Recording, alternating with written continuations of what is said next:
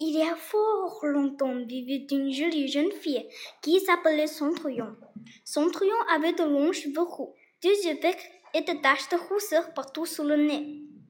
Elle était intelligente et gentille. Elle était, elle aimait raconter des blagues.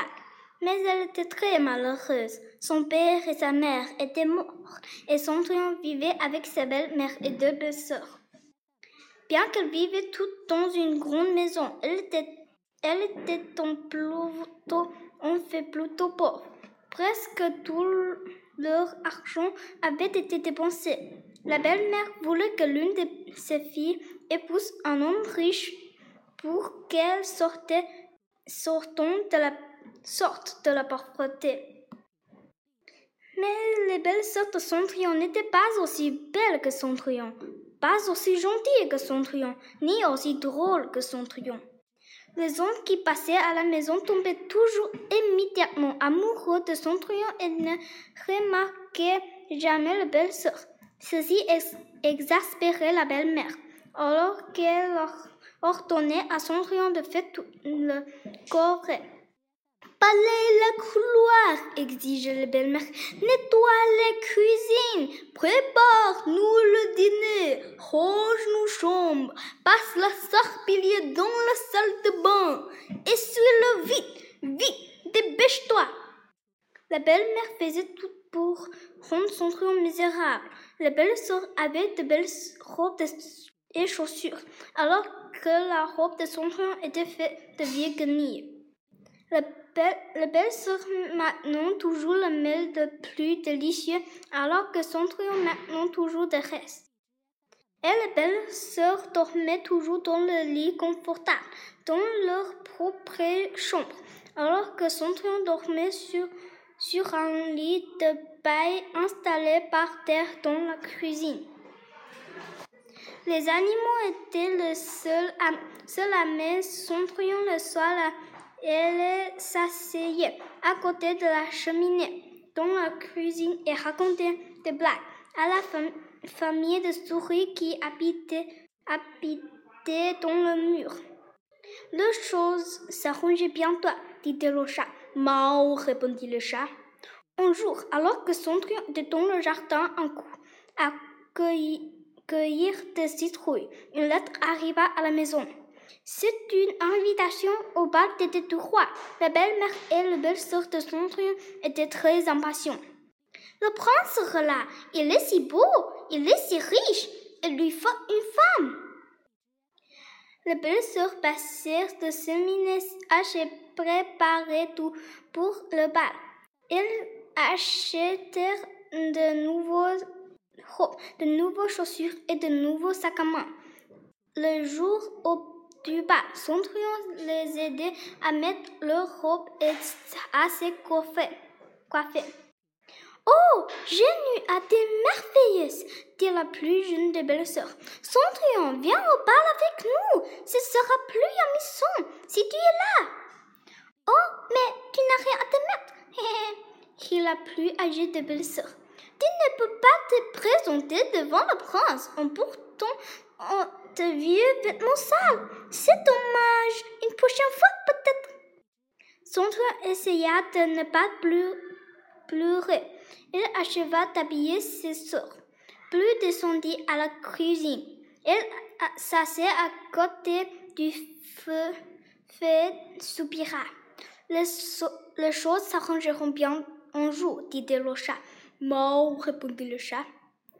C'est alors c'est alors que, que l'un éclair brillant et une vieille femme apparut dans, dans un coin de la cuisine. Qui, qui êtes-vous? Bégaya Cendrillon. Je suis ta bonne fée, dit la vieille femme. Tu es, tu es orphelin, orpheline, et tous les orphelins ont une bonne fée. La bonne fée caresse le chat. Le chat m'a dit que tu es gentil.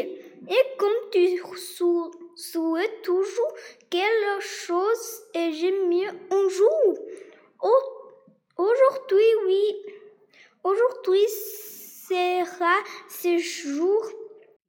Jour. Cendrillon, tu vas au bal du roi. Rapporte-moi une citrouille.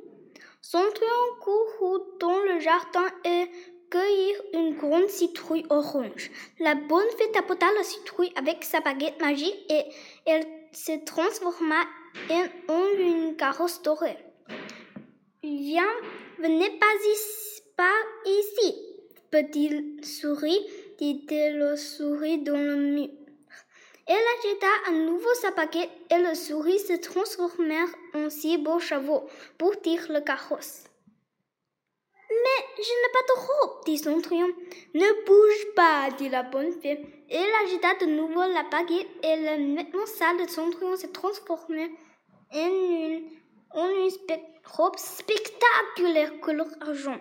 Elle de belles chaussures de verre apparurent sur ses pieds. Maintenant, va au bal, dit la, dit la bonne fée. Mais soit de route avant minuit, lorsque l'horloge aura sonné de deux coups de minuit, ta robe redeviendra de habillon et ton carrosse redeviendra une citrouille. Amuse-toi bien. Et ton un nouveau éclair l'a fait disparaître. Je vais au bal, dit Cendrillon. Mau, dit le chat. Au bal du roi, le prince s'ennuyait beaucoup. Il avait l'impression d'avoir dansé avec chaque jeune femme du royaume. Toutes les femmes portaient la belle robe, mais aucune n'était raison. Aucune d'entre elles ne comprenait ces blagues. Le prince avait tout juste fini de danser avec l'une des belles sortes de cendrillon lorsque soudain un silence abattit sur la salle. Tout le, monde se retourna pour voir la plus jeune femme rentrer par la porte. Elle avait de longs cheveux et des yeux verts. Sa robe était de couleur argent. Ses chaussures brillaient comme si elles étaient faites de verre. C'était Cendrillon, mais personne ne l'avait reconnu. Pas même, sa belle-mère et ses belles-sœurs. Le prince en resta bouche bée. Il n'avait jamais vu de femme aussi belle que son. Il l'invita à danser. Ils dansèrent ensemble toute la soirée. Le prince trouvait de son belle, mais aussi gentil, intelligent et amusant. Il riait de ses blagues et il riait de. Son triomphe, son triomphe passait une soirée tellement merveilleuse qu'elle ne se parut pas. Il est déjà si tard. L'horloge commença à sonner minuit.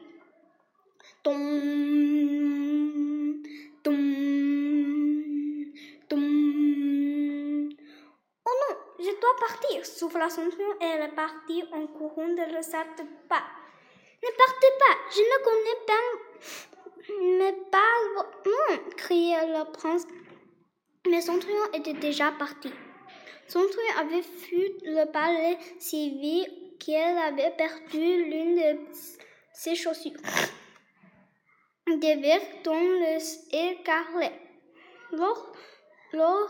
Lorsqu'elle L'était arrivé en bas de l'escalier, dont l'horloge avait sonné de très dernier coup de minuit.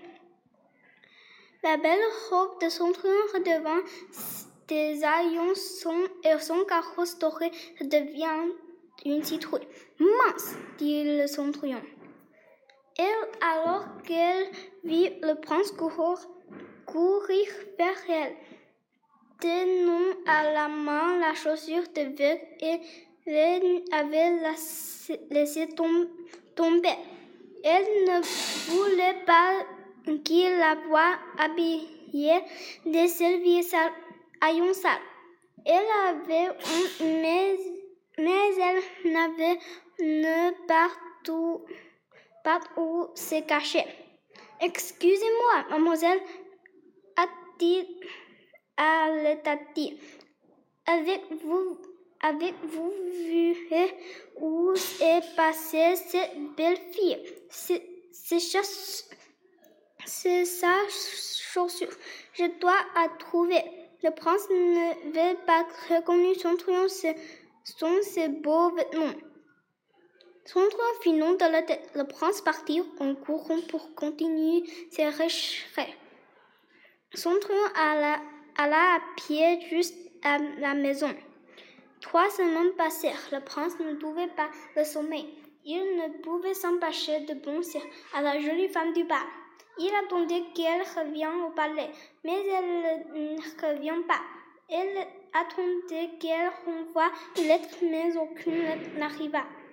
Finalement, désespéré, il confia la chaussure de vers un messager de confiance et lui ordonna de visiter chaque maison du royaume. Toute la fille à qui appartient ces chaussures et avec euh, et amène-la moi. Le messager visita de centaines de maisons. Dans chaque maison, les femmes prétendirent que la chaussure de verre était allée. Mais lorsqu'elle était allée, mais lorsqu'elle essayait, le pied était trop long, trop large, ou trop petit. Finalement, le messager arriva à la maison de Centurion. La belle-mère de Centurion ouvrit la porte. Bien sûr, bien sûr, rentrez. Elle emmena le messager dans la salle à manger où attendait la belle-sœur. La plus grande sortie. Dieu merci, c'est ma chaussure. Mais lorsqu'elle essaya, son pied était trop là. La plus jeune sortit. Ne sois pas stupide, ma sœur, ce n'est pas ta chaussure, c'est la mienne. Mais lorsqu'elle essaya la chaussure, son pied était trop petit. La belle-mère dit Regardez-vous, le fille, ce n'est pas votre chaussure, c'est ma chaussure. Elle essaya la chaussure, mais son pied était trop long. Oh, comme si belle, dit la belle-mère. La chaussure doit avoir rétréci sous la pluie. Mais on ne pouvait pas tromper le messager aussi facilement. Y a-t-il d'autres femmes dans cette maison? demanda-t-il.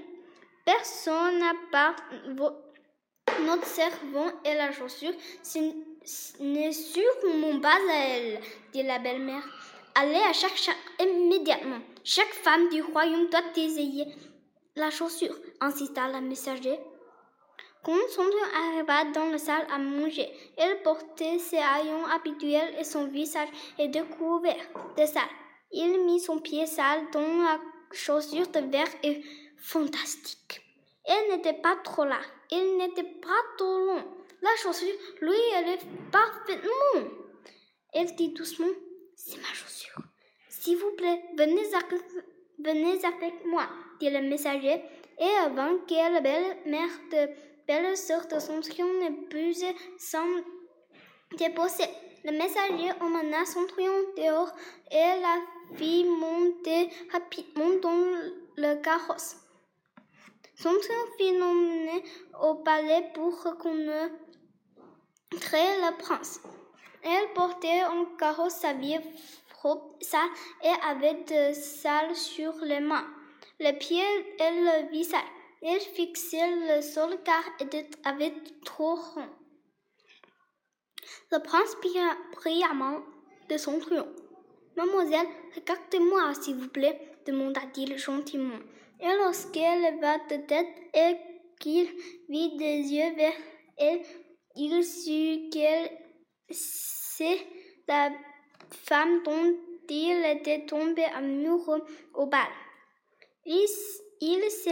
Marion au printemps et passèrent le restant de leur jour arrière de leur poids respectifs.